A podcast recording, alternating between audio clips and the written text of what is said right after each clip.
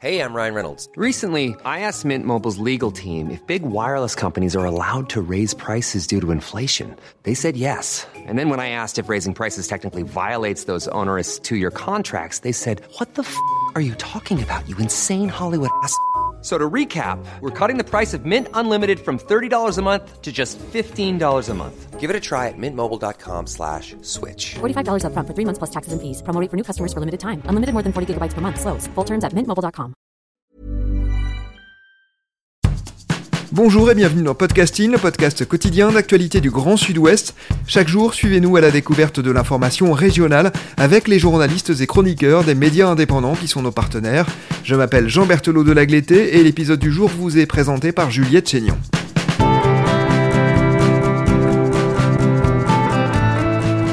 Terminons notre double carte blanche avec le journaliste bordelais Julien Goudichaud. Dans le premier épisode, nous avons expliqué la démarche de son documentaire Confiné dehors. Julien Goudichaud nous a raconté ses rencontres avec Sarah, Nelson et Katia. Je rappelle qu'en 2020 et pendant tout le confinement, vous avez suivi des personnes sans abri, des personnes marginales, des prostituées qui ont dû affronter le confinement tout en vivant dehors. Dans ce deuxième épisode, nous allons continuer à expliquer ce que vous avez voulu montrer dans votre documentaire Confiné dehors. Bonjour Julien Goudichaud. Bonjour. Vous êtes un journaliste euh, indépendant qui vient de Bordeaux, mais vous êtes installé à Paris. Nous l'avons dit dans le premier épisode, vous avez suivi pendant tout le premier confinement des personnes sans abri dans Paris. Et vous avez choisi d'ouvrir votre film et de le conclure avec le témoignage de Sarah. C'est une femme euh, qui est dans la rue, qui a une cinquantaine d'années. Pourquoi l'avoir choisi elle pour ouvrir et terminer votre film? Oui, Sarah, c'est un petit peu le symbole de, toute cette période. Déjà, Sarah est une femme. J'ai pas vu beaucoup de femmes à la rue pendant euh, ce confinement parce qu'elles étaient quand même souvent mises à l'abri. Et euh, Sarah était sur les Champs-Élysées. Sarah, elle était sur euh, l'une des avenues les plus chères au monde, l'une des avenues les, plus riches et luxueuses au monde. Elle était plantée au milieu des Champs-Élysées, éclairée devant l'Arc de Triomphe, assise immobile. Sarah, Sarah c'était un symbole. Donc en fait, ouvrir par elle sur cette avenue que l'on voit tout le temps extrêmement fréquentée et qui était pour le coup euh, déserte, c'était un paradoxe en fait. Enfin, c'est celle qui m'a le plus marqué. Et puis en plus, Sarah, c'est euh, au bout de, enfin, c'est livré très vite à moi. On, on a discuté. Elle m'a dit, euh, tu as l'air d'être quelqu'un de bien. Je vais te raconter mon histoire. Alors, je sais pas si c'était exceptionnel ou pas. Elle a choisi de, de se livrer à moi ce soir-là. Et pour moi, ça me paraissait comme une évidence de d'ouvrir avec Sarah euh, sur ce symbole de Paris. Euh. Ça me paraissait important de terminer aussi par ce qu'elle dit, parce que euh, Sarah, à la fin de son témoignage, elle dit il faut que je me relève. Déjà, elle a la volonté de vouloir se relever. Sarah, elle veut, elle, veut plus vivre dehors, Sarah. Donc, euh, elle a une volonté de vouloir se relever, et c'est quelque chose qui est assez rare dans la rue. C'est quelque chose que j'ai rarement entendu. Et quand elle m'a dit ça, ouais, c'était dur. On a envie de, on a envie de faire quelque chose. J'étais un peu, un peu impuissant. On sait pas à la fin quand elle nous dit, euh, il faut que je me relève. Est-ce que c'est euh, elle qui doit se relever ou est-ce que c'est nous qui devons la relever? Est-ce que c'est pas à nous finalement de lui tendre la main, de la relever, de l'aider à, à, sortir de cet endroit où, où, elle a rien à faire en fait? C'était ma question suivante et vous y avez répondu tout seul sur le sens de cette phrase. Il faut que je me relève. Sur un site d'information pour lequel vous écrivez, vous aviez rédigé cette petite euh, biographie. Julien Goudichaud aime filmer au plus près ce que la société veut cacher et ceux qui se cachent dans cette société. Est-ce que les sans-abri pendant le confinement font partie de ce que la société veut cacher selon vous? Oui, oui, oui, exactement. Ce documentaire s'inscrivait parfaitement dans, dans cette description, oui. Et vous en avez eu une petite démonstration, je pense au début du film, pendant les applaudissements aux soignants, avec des sans-abri qui étaient en bas et assistaient à cette scène? Oui, cette scène, les applaudissements aux soignants, oui, c'était un petit peu... Euh, bon, alors c'est... C'est quand même deux SDF, faut le dire, qui, avaient, qui ont l'habitude, euh, non, qui, le faisaient certaines fois le soir, euh, qui allaient euh, chanter, euh, applaudir et faire, euh, faire leur, leur, leur, petit numéro en bas des fenêtres. Et euh, c'est déjà arrivé qu'il y ait des gens qui leur jetaient des pièces. Mais bon, au fur et à mesure du confinement, en fait, les gens étaient fatigués, les gens voulaient plus. Donc on s'envoyait de, bonnes ondes d'une fenêtre à l'autre, on se faisait des sourires, on applaudissait, on se donnait de la force. Et puis après, bah, on, on refermait vite les fenêtres et puis on leur fermait la porte au nez, en fait, à ces gens-là qui étaient dehors. Puis on en avait peur, hein, les gens, euh, les gens dans la rue quand ils sortaient. Bon, quand on donnait des pièces, on leur jetait presque de loin parce que au début de ce confinement, on ignorait complètement ce qui était de ce virus, comment ça se transmettait, comment on allait l'attraper. Euh, certains euh, étaient complètement parano, ils disaient qu'ils allaient mourir au moindre contact et donc du coup euh, donner une pièce à un SDF qui est dehors dans, la crasse et sur un bout de trottoir, on se disait que pour nous c'était évident, il avait ce virus, il pouvait nous le redonner et il pouvait nous tuer. Donc en fait tous les contacts étaient complètement, enfin pas réduit, il n'y avait plus de contact en fait. Y a quelqu'un? Je videur SDF, hein, si vous aurez un peu de monnaie dépanner ces dames. Hein Oh là là, il n'y a personne qui répond. J'ai fait 10 km. Hein Tout le monde s'est confiné. Et voilà, moi je vis dans la rue. Hein je fais la manche tous les jours. Mhm. J'ai du mal. Vous avez l'habitude de filmer des situations humaines délicates. Vous avez récemment réalisé un documentaire sur les migrants de la côte d'Opale dans le nord de la France. C'est un documentaire qui a été diffusé sur Arte. Que ce soit dans votre documentaire sur le confinement ou celui sur les migrants, quelle relation vous entretenez avec les personnes que vous filmez? Comment est-ce que vous créez du lien tout en restant tout de même euh, documentariste bah Pour créer le lien, ça prend beaucoup de temps en fait. C'est pour ça que j'ai du mal même des fois à trouver des, euh, des productions qui financent mon projet en amont parce qu'elles disent que déjà ça va être compliqué, que je vais pas trouver de gens et que non, on me financera qu'une dizaine de jours de tournage tout au plus. Donc pour moi, une dizaine de jours de tournage pour faire un reportage ou un documentaire avec euh, des migrants, euh, c'est impossible. Si on veut ramener quelque chose de qualitatif, des témoignages et, des scènes de vie assez rare, euh, c'est impossible à faire en 10 jours. En 10 jours, en fait, ben, on discute avec eux, on les voit, euh, on, croit, on fait en sorte de croiser leur chemin, on mange avec eux, on repart, on discute, et puis en fait, au fur et à mesure des jours, il y a une espèce de lien qui vient se créer, et au bout d'un moment, on sort la caméra naturellement. Mais ça se fait pas comme ça, ça nécessite beaucoup de temps. Après, comme ce sont des gens qui sont toujours dans des situations qui sont... Euh, qui sont désastreuses, c'est difficile de, de, de, garder la distance avec eux. Parce que ce sont des gens qui ont toujours besoin de vous et qui vous demandent tout le temps. Julien, est-ce que tu peux m'aider? Est-ce que tu peux faire ça? Est-ce que tu peux faire ci? Or, il y a des choses que l'on peut pas faire et des choses qui sont tout bonnement euh, interdites euh, par la loi. Je pense notamment avec les migrants. Hein. Moi, ils me demandent extrêmement souvent euh, d'amener un bateau à une plage, euh, de les fournir en équipement, de les aider à traverser la mer, et c'est quelque chose que je peux pas faire. Et à partir du moment où on représente pas une entrave, mais quelque chose qui vient gêner un petit peu leur, rêve ou leur désir de, de, de, se rendre en Angleterre, bah, ils vous écartent en fait, ils veulent plus vous parler. Donc c'est difficile de garder le contact, de garder le lien. Ça met beaucoup beaucoup de temps. Mais euh, ça vaut le coup. Vous avez choisi dans ce documentaire de 24 minutes de ne pas mettre de commentaires, de voix off. On entend seulement quelques-unes de vos questions. Pourquoi ce choix sur la forme? J'affectionne énormément les, euh, les, documentaires sans voix off. Aujourd'hui, à la télé, tout est un petit peu réduit à la même échelle. Si vous voulez, il y a une voix off, on doit prendre le téléspectateur par la main, on doit lui expliquer comme si c'était un enfant des choses qui sont évidentes, et en fait, on le laisse plus, on le laisse plus réfléchir. La voix off vient réfléchir à sa place. Donc pour moi, de, de, de faire des documentaires ou des reportages sans voix off, ça laisse place à la réflexion ça laisse place au téléspectateur à regarder les images et se faire sa propre réflexion et sa propre déduction. Et j'aime beaucoup ça parce qu'après j'ai des retours qui sont complètement différents. Et c'est important pour moi de livrer des témoignages et des scènes de vie sans voix off.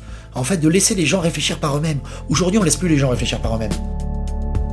Un vent, un grand vent nouveau souffle sur le pays, très chaudement, dans un bain un bain de foule dévot, à moitié épaillis. On se mouillait mollement, la glace fondait dans les spritz, c'était à n'y comprendre rien.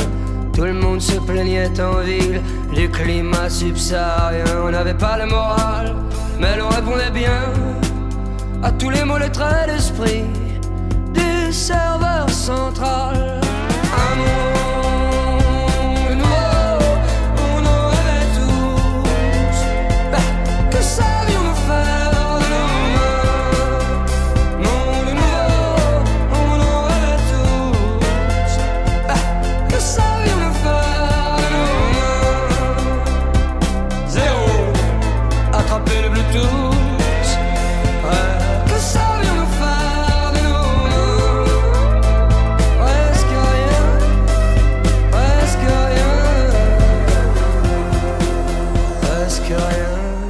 De par son rythme, votre film ne ressemble pas au documentaire qu'on peut voir à la télé. Il y a des plans fixes, des plans silencieux qui représentent aussi bien sûr l'atmosphère pendant le confinement à Paris. Est-ce qu'il vous a été facile de vendre ce documentaire? J'ai montré dans un premier temps le film à quelques producteurs. Euh, il y en a certains qui m'ont dit ah non ça laisse tomber, on pourra rien en faire. D'autres qui m'ont dit waouh Julien ton, ton truc est super fort, il est génial, mais euh, je vois pas de, de, de, case à la télé, je vois pas de, de programme en télé qui pourra diffuser euh, ton documentaire, ou alors il faudrait euh, rajouter une voix off et le modifier. Et pour moi, il était hors de question de le modifier. Je le trouvais chouette, euh, chouette comme ça et je voulais le garder en tant que tel. Malheureusement, aujourd'hui, en télé, il n'existe pas de programme où on peut utiliser un documentaire de ce format-là, sans voix off, avec des longueurs, comme, comme vous dites si bien. Euh, des, des, longueurs, des, des, plans en longueur comme ça, parce que on nous dit à chaque fois non, là en fait euh, on s'ennuie, Julien, on s'ennuie, on se fait chier, il faut que ça aille plus vite, euh, le spectateur va changer de chaîne. Et à chaque fois, je me retrouve confronté à la même chose, alors qu'en fait, non, ces petits temps de longueur, après des témoignages qui sont forts, ces petits temps de longueur laissent place et laissent le temps de réfléchir, de redescendre un petit peu, de retomber après un témoignage fort auquel on vient d'être confronté. Vous avez donc euh, choisi plutôt le circuit des festivals Du coup, j'ai un ami producteur qui est bordelais, que je connais depuis longue date, que je suis allé voir et à qui j'ai montré le film. Il a visionné et puis m'a dit mais, euh, mais il est super ton truc, faut pas le modifier, tu es fou, l'envoie pas en télé, tu vas le gâcher, euh, on va l'envoyer en festival. Bon, ok. Moi, je sais pas du tout. J'ai dit en festival. Euh, j'ai dit, bon, bah écoute, ouais, pourquoi pas. Bon, allez, fais-le. Et j'ai commencé à avoir des sélections, plusieurs sélections qui sont tombées, et ça a été une véritable surprise, et j'ai découvert ce circuit, en fait. Ce circuit qui offre encore aujourd'hui une liberté de réalisation et une liberté de raconter les choses comme on le veut, avec de la longueur, avec de la poésie, de la création, en fait, avec ce que l'on a dans la tête, en fait.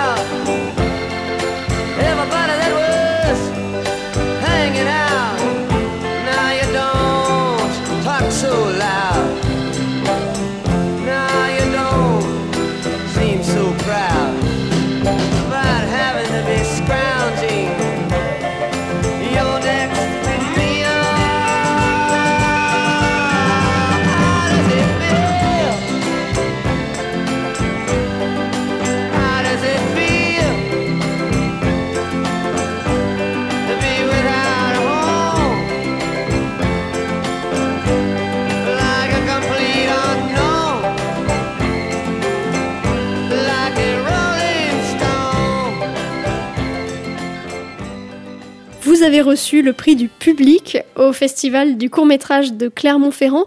Qu'est-ce que ça représente pour vous cette récompense? Oui, j'étais super content. Bah, pour moi, le prix du public, euh, enfin, ouais, je vais dire que c'est le meilleur prix pour moi parce que les gens que je cherche à émouvoir, à faire euh, réfléchir, réagir, euh, c'est le public en fait.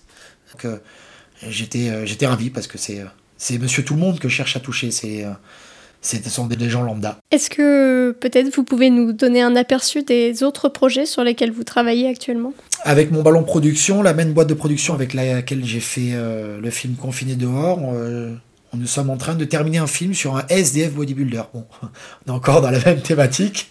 C'est une rencontre que j'ai faite il y a 5 ans euh, avec un SDF qui était donc en l'occurrence bodybuilder dans la rue qui faisait des exercices. J'avais fait une petite vidéo de lui à l'époque que j'avais mis sur internet et qui avait fait plusieurs dizaines de millions de vues.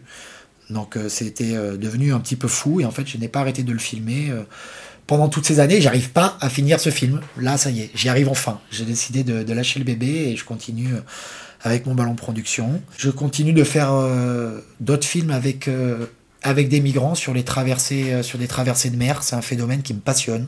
J'ai du mal à finir et à avoir le résultat escompté depuis que je cherche à avoir depuis plusieurs années. Donc je continue d'y travailler, on verra bien ce que ça donne. Et puis après, bon, j'ai toujours tout un tas d'autres documentaires qui sont notés, griffonnés sur des calepins. J'ai aussi d'autres documentaires que j'ai commencé à filmer, puis que j'ai arrêté, parce que des fois, il faut laisser passer du temps pour reprendre et, raconter une belle histoire. C'est toujours ça le problème, il faut du temps de toute façon. Il n'y a qu'avec le temps que l'on arrive à avoir des choses de qualité. Merci Julien Goudichaud, c'est la fin de cette série de deux épisodes sur votre documentaire Confiné dehors. Il a obtenu le prix du public au Festival du court métrage de Clermont-Ferrand et votre film sera diffusé dans des festivals dans les mois qui viennent. Merci Juliette Chénion, c'est la fin de cet épisode de podcasting, production Anne-Charlotte Delange, Lisa Feignet, Mathilde Leuil et Marion Ruot, iconographie Magali Marico, programmation musicale Gabriel Taïeb, réalisation Olivier Duval. Si vous aimez podcasting, le podcast quotidien d'actualité du Grand Sud-Ouest, n'hésitez pas à vous abonner, à liker et à partager nos publications. Retrouvez-nous chaque jour à 16h30 sur notre site et sur nos réseaux sociaux, ainsi que sur ceux des médias indépendants de la région qui sont nos partenaires. Retrouvez-nous aussi sur toutes les plateformes d'écoute, dont Spotify, Apple Podcast ou Google Podcast. Podcasting, c'est l'actu dans la poche.